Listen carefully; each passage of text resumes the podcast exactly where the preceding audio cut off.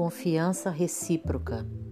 Muitos companheiros na terra se declaram indignos de trabalhar na seara do bem, alegando que não merecem a confiança do Senhor quando a lógica patenteia outra coisa. Se o Senhor não te observasse o devotamento afetivo, não te entregaria a formação da família, em cuja intimidade criaturas diversas te aguardam carinho e cooperação. Se não te apreciasse o espírito de responsabilidade, não te permitiria desenvolver tarefas de inteligência, através das quais influencias grande número de pessoas.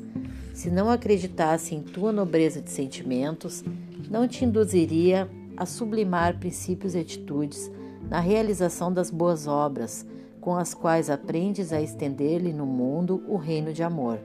Se não te reconhecesse o senso de escolha, não te levaria a examinar teorias do bem e do mal para que abraces livremente o próprio caminho.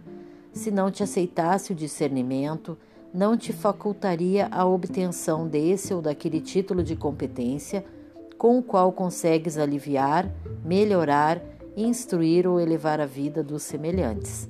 Se o Senhor não confiasse em ti, não te emprestaria o filho que educas, a afeição que abençoas, o solo que cultivas, a moeda que dás.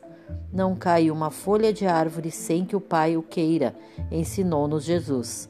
Toda possibilidade da criatura na edificação do bem é concessão do Criador.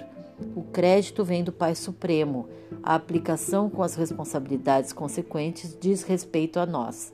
Sempre que te refiras aos problemas da fé, não te fixes tão somente na fé que depositas em Deus. Recorda que Deus igualmente confia em ti. Emanuel